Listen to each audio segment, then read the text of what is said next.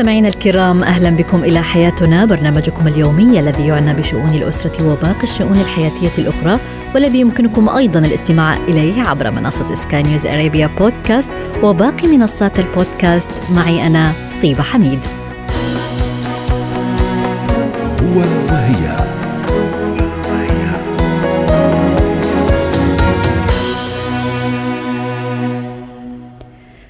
اختلفت معايير الزواج في عصرنا الحالي عما كانت عليه في السابق ولم يعد الزواج المبكر شائعا في الكثير من المجتمعات وذلك نتيجة لعوامل متعددة وبات الكثيرون يفضلون الزواج بعد الثلاثين نظرا لصعوبة تأمين متطلبات الحياة العصرية. ويعد الزواج في عمر متأخر هو سلاح ذو حدين فهو يحمل العديد من الإيجابيات ولا يخلو في نفس الوقت من السلبيات. للحديث عن هذا الموضوع تنضم إلي الاختصاصية الأسرية والنفسية لما الصفدي أهلا بك أستاذة لما. يعني أصبح الشباب اليوم يعيش بين رغبة الأهل ودفعهم لهم للزواج قبل فوات الأوان وبين رغبة هؤلاء الشباب بالارتباط في سن متأخر لتأمين متطلبات الحياة. دعينا يعني نتحدث في البداية عن فكرة الزواج المتأخر وإيجابياته. الزواج المتأخر هو عادة يأتي بطريقتين. يا أما نتيجة نضج وأنا خلاص قررت بأني أنا سأستقر في عائلة أو يأتي نتيجة بأنه خلص فات الأوان فأنا لابد أن أؤسس عائلة وآتي بأطفال. فإذا يعني أحيانا يكون ليس نتيجة قرار منطقي نابع عن نضج أحيانا يكون نتيجة بأنه آخر فرصة متاحة لي. وهنا يعني هون الموضوع هو التفرقة. إذا كان نتيجة نضج والحان الآن كل الأهل حتى الأهل الذين تزوجوا مبكرا دائما أنا أسمعهم يقولون لا دعوا أبنائي ربما يتزوجوا بعمر الثلاثين. يعني أعطوهم فرصة أو ربما حتى بعد الثلاثين حتى يكون قرار ويكون استقر وأمن مستقبل والبعض من الأهل يدفع آه، بأبنائه للزواج بعد انتهاء مثلا المرحلة مرحلة الجامعة صحيح. مرحلة دراسية.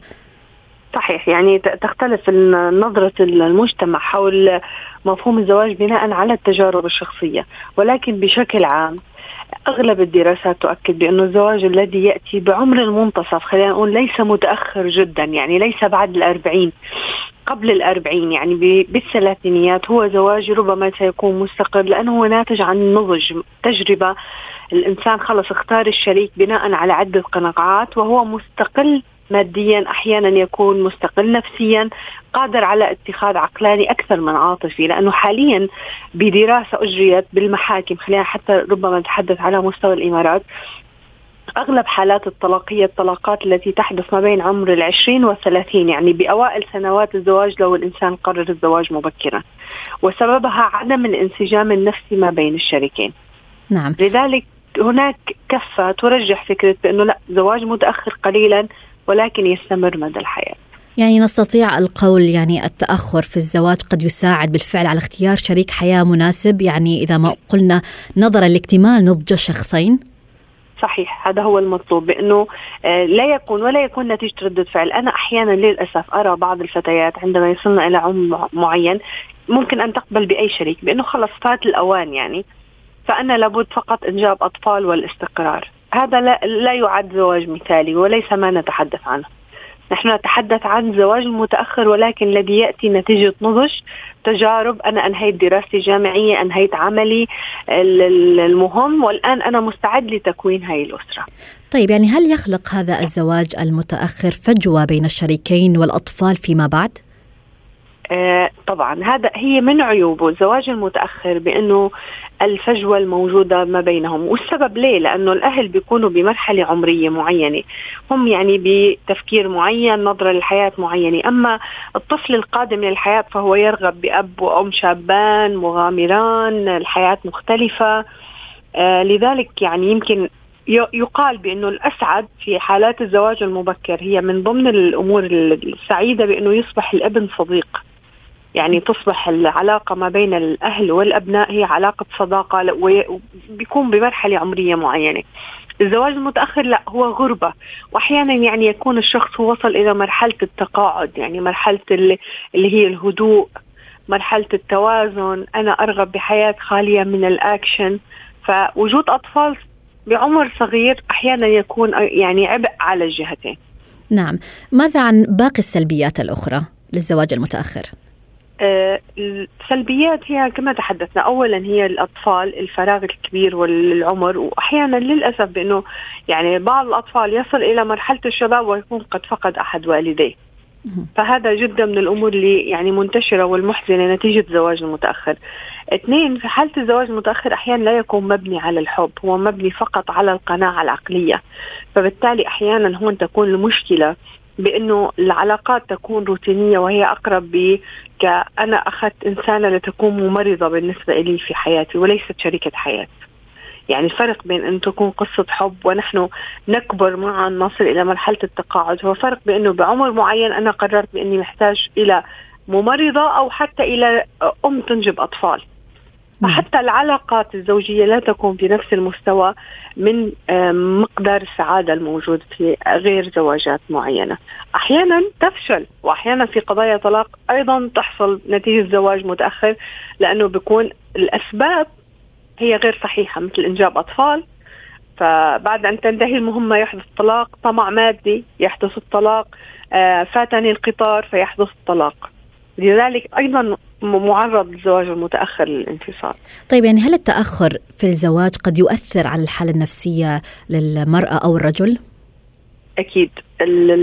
بأغلب الاستشارات اللي بتصلني دائما بسمع هذه الكلمة بأنه أنا يؤرقني فكرة بأنه أنا لم أستطع أن أنجب أطفال.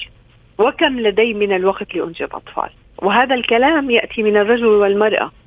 لذلك فكرة الزواج يعني الشخص حتى يقدم على الزواج بعمر متأخر أو خلينا نقول بعمر لا يعد هو عمر الزواج اللي هو يكون نتيجة ضغوطات يمر فيها وقبلها أفكار معينة بأنه أنا محتاج عائلة أو شعور الخذلان من المحيط. أيضا من ضمن الأمور يعني بالاستشارات التي أسمعها أنه أنا خذلت من عائلتي فندمت لأني لم أكون عائلة.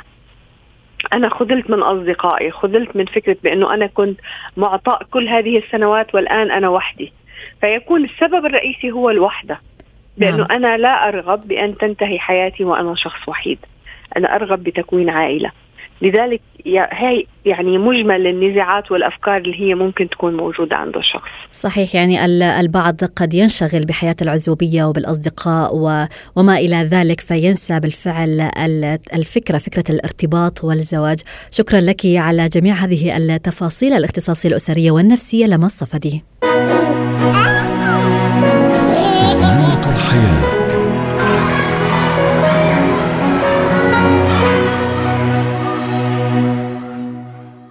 في الفترات العمرية الصغيرة يظهر عند الأطفال شعور الغيرة وهي حالة انفعالية تترجم من خلال سلوك الطفل ويتبعها دائما الغضب نحو أحد الأشخاص. ويمكن أيضا أن يصاحب هذه الحالة بعض السلوكيات غير المرغوب بها كالتمثيل والكذب مثلا ويتبعه الطفل كأسلوب تعويضي منه فيقبل مثلا على إيذاء أخيه المولود حديثا حينما يختلي به في حين قد يكذب ويقول أنه يحبه أمام الوالدين. وهناك أنواع مختلفة لتلك الغيرة بالتأكيد. للحديث عن هذا الموضوع تنضم لنا الاستشارية النفسية والتربوية داليا قنديل. أهلا بك داليا يعني دعينا في بداية حديثنا هذا نطرح آه، السؤال متى تبدأ الغيرة لدى الأطفال؟ أهلا وسهلا بك طيبة. أهلا. بداية ما في عمر معين إحنا بنقدر نحصر إنه الطفل بصير عنده نوع من أنواع الغيرة ولكن ممكن إنها تظهر بعد عمر السنة خصوصا إذا كان في مولود جديد. إذا كان الطفل أخذ كل الاهتمام من والده ووالدته أخذ كل الدلال الزائد وحدث إنه صار في مولود جديد هنا تبدأ ظهور الغيرة. ولكن الغيرة بشكل عام يجب أن تحدد بأنها بوجود علامات يعني مو شرط إنه دائما يكون آه، في عند الطفل آه، غيرة ولكن هناك علامات معينة آه، نقدر من خلالها نميز إذا الطفل بيعاني من الغيرة. أولها إذا كان الطفل عم بيعاني من العدوانية، إذا كان عنده العدوانية بشكل دائما إنه بيرفع صوته عشان ياخذ شو ما بده أو مثلا ممكن يضرب اشقائه الآخرين أو حتى المولود الجديد أو أصدقائه أو أحد أقاربه إذا كان في هناك غيرة فالعدوانية هي من أهم مميزات الطفل الغيور. أيضا إذا كان الطفل حدث عنده نوع من أنواع النكوص أو التراجع إنه مثلا بعد عملية تنظيف الطفل إنه صار يذهب إلى الحمام مثلا صار يعمل صار يعمل صار عنده تبول مثلا بشكل يعني مثلا بشكل أو بآخر. هذا الشيء أيضا من علامات الغيرة عند الطفل، أيضا الانطوائية إنه الطفل بصير إنه انطوائي ما بيحب يحكي مع أي حدا، بصير عنده الصمت، آه، بيبتعد عن الآخرين، بيبتعد عن العائلة، وأيضا تغيرات المزاج الطفل اللي بصاحبها حالة من قلة النوم. عفوا أو فقدان الشهية ونقص الوزن هذه جميعها من العلامات المهمة اللي إذا لاحظناها على الطفل يجب أن نتطرق إلى العلاج حتى ما يوصل لمراحل متقدمة من الغيرة التي جميل. ممكن انها توصل لايذاء الطفل لنفسه. طيب يعني هل هو إحساس طبيعي قد يحدث لأي طفل أم هي نعم أخطاء نعم. هي أخطاء في التربية قد تسبب نعم. هذه الغيرة؟ هي هي مجموعة من العلامات أو مجموعة من الأخطاء اللي ممكن بتسبب الغيرة عند الأطفال منها إن ندلل الطفل بشكل زائد. الحماية المفرطة لما نخلي الطفل إحنا دائما نقوم بكل شيء عنه ما نخليه يعمل شيء أيضا التربية السلطوية عفوا. آه، المقارنة مع الآخرين هاي من أهم النقاط اللي ممكن إنه الطفل آه، يعني تسبب عنده الغيرة إنه إحنا نقارنه مع الآخرين سواء مع أشقائه أو حتى مع الأقارب أو حتى مع أصدقائه. جميل. وأيضا آه، إنه يكون في عندنا إحباط متكرر للطفل انه إحنا ما بنسمع له دائما يعني ما بنعطيه الاهتمام بشكل جيد. هذا الشيء أيضا يولد الغيرة عند الطفل. طب يعني كأم أو كأب اكتشفت أن فعلا طفلي يشعر بالغيرة ولديه هذا الإحساس المفرط بالغيرة كيف يمكنني أن أتعامل مع هذا الطفل؟ نعم إنه بالبداية إحنا ضرورة ضرورة إنه نستمع للطفل. دائما نخلي عندنا وقت معين نستمع فيه للطفل. إذا كان عنده مثلا مشكلة معينة بعض الأطفال بيكون عندهم آه، ضعف ثقة بجانب معين فبيحتاجوا منا إنه إحنا نزرع فيهم الثقة. قراءة القصص مهمة جدا في آه، زرع الأخلاق الحميدة اللي بيحتاجها الطفل من ضمنها ضرورة التعامل آه، والتعاون مع الآخرين. فروتين قصة قراءة القصة قبل النوم كثير مهم. نعلم الطفل أهمية المشاركة كيف إنه يكون عنده الإيثار كيف إنه هو يتشارك مع الآخرين يتعاون معهم. أيضا من النقاط المهمة تجنب المقارنات يعني ما نقارن لا الطفل بأخوه ولا الطفل بأصدقائه أو حتى بالأقارب. كل طفل له شخصية منفردة كل طفل مميز كل طفل عنده جانب مميز آه، بيختلف فيه عن الآخرين. أيضا نعزز جوانب القوة بالطفل.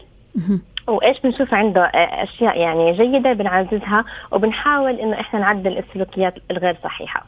طب هل يجب على الوالدين أن يتخذا قرار بترتيب مثلا الولادة؟ هل هناك سن معين يجب أن يكون بين طفل وآخر قد أتجنب أو قد يجنبني بالفعل آه، هذا الإحساس بالغيرة؟ خاصة لدى المولود الأول. ممكن بدقة أكبر إنه إحنا نتعلم مراحل الطفل. يعني ممكن في بعض يعني الأمور بتحدث بشكل صدفة يعني مو شرط إنه إحنا يعني ممكن إحنا كآباء وأمهات نكون مقررين آه، المباعدة بالحمل. ولكن يحدث يحدث يحدث إنه مثلا يجي طفل عن طريق الصدفة أو عن بشكل بشكل معين. فإحنا هون بنكون واعيين إنه الطفل رح يمر آه، بحالة من الغيرة وكيفيه وكيف نتعامل معها. فهذا هو أفضل. فالأفضل دائما إنه نتعلم آه، كيف نتعامل مع الطفل في حال ظهر عنده علامات الغيرة لأنه ممكن تظهر بسن آه، حتى لو كان في فارق بالسن. يعني ممكن يكون في فرق بين الولد الأول أو الطفل الأول والطفل الثاني خمس سنوات تظهر في غيره. فهذا الشيء يعود على قدرة الوالدين بالتعامل مع هذا الموضوع إذا ظهر وهذا هو الأفضل. شكرا لك على جميع هذه التفاصيل الاستشارية النفسية والتربوية داليا قنديل.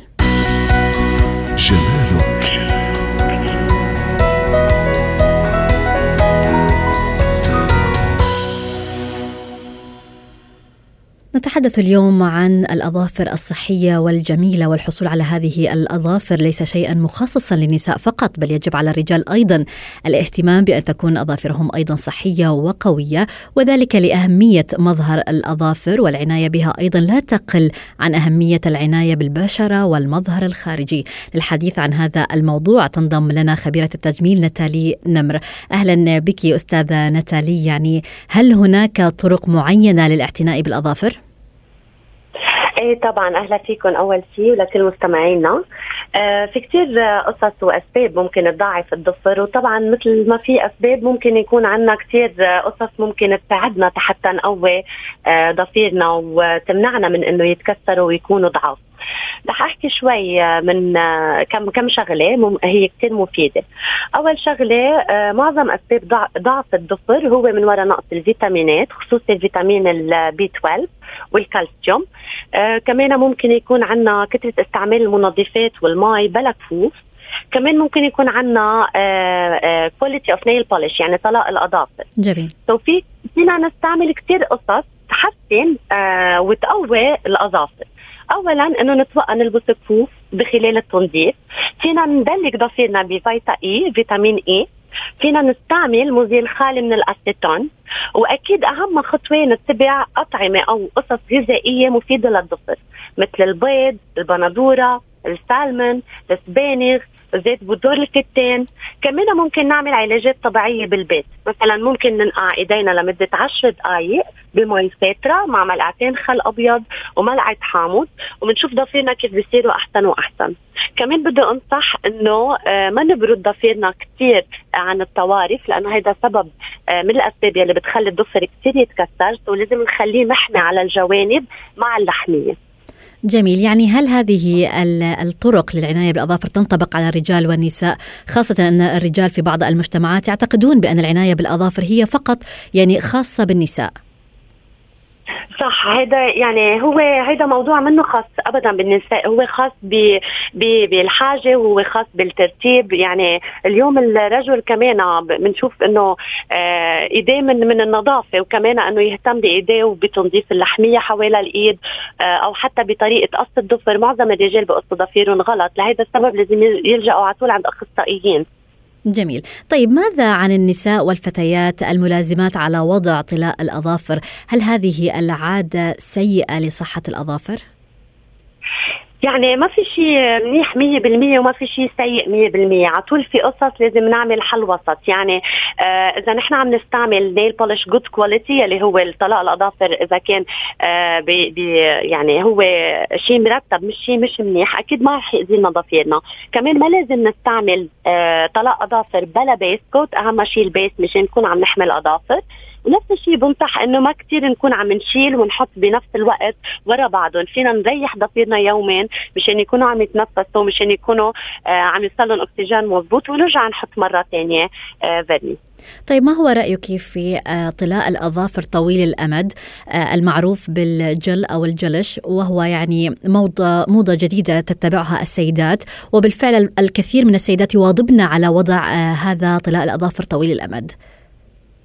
صح أنا وحدة منهم تكون صريحة. أنا مع هيدا الموضوع. برجع بقول إذا كنا نستعمل تقنية صحيحة وبرودكت صحيح بنكون إحنا ما عم نأذي الضفر بهال بهالطريقه لأنه اليوم صار ال gel polish له طريقة إزالة من دون ما نكون عم نبرد الضفر ولا حتى عم نبرده لإله. so في مثل المستحضر بنحطه عليه وهو بكسره بشيله وحده بطريقة ما بتأذي الضفر ابدا. جميل. طيب هل هناك أي نوع من أنواع العلاجات المنزلية التي يمكن اتباعها للعناية بالأظافر؟ صح أول شيء فينا نكون عم نستعمل اسيتون خالي من الاسيتون لأنه الاسيتون قاسي على الضفر كمان مثل ما قلت قبل وصفة الحامض والخل والمي الفاترة كتير مناسبة فينا ندهن ضفيرنا كمان بفازلين فينا نغذيهم بزيت زيتون في فينا نكون عم آه، بس نكون بدنا نحط حتى نحن vernis بالبيت كمان نكون عم نستعمل base coat في كتير قصص فينا نكون عم نحمي فيهم ضفيرنا وأهم شيء إنه نلبس كفوف بخلال الشغل. جميل. يعني هذا ينطبق على أظافر اليد والرجل أيضا صح؟ صح الرجل بدي أنصح إنه ما نطول. في كثير عالم بتفكر إنه هو الإجرين بضاينوا أكثر يعني من الإيدين so بيتركوا وقت طويل طلاء الأظافر على الإجرين. هيدا الشيء منه منه صحي للإجرين ابدا خصوصا لأنه الإجرين معرضين إنه نكون نحن عم نلبس كل الوقت نسكر عليهم. يعني maximum لازم نخلي vernis الاجرين 15 يوم نرجع نشيله نريح شوي ونرجع نحط. أو فينا دغري نرجع نحط إذا بنكون عم نستعمل good quality of product مع base coat أكيد. طيب في الحديث عن الفيتامينات الخاصة لتقوية الأظافر أو المكملات الغذائية خاصة هناك يعني مكملات غذائية أو فيتامينات خاصة فقط للأظافر هل تنصحين باستخدام هذه الفيتامينات؟ إيه أكيد أكيد لأنه كثير بيساعدونا وكثير بقووا الضفر حتى بصير لونه أحلى بصير لمعته أحلى نتخلص من التشققات مش بس من التكسير نتخلص من ال آه ال في ناس تعمل مثل طبقات بالضفر بتصير يقشر طبقة ورا طبقة. فهول كلهم بيساعدونا إنه نحن يكون ضفرنا صحته سليمة وقوية. شكرا لك خبيرة التجميل نتالي نمر. حياتنا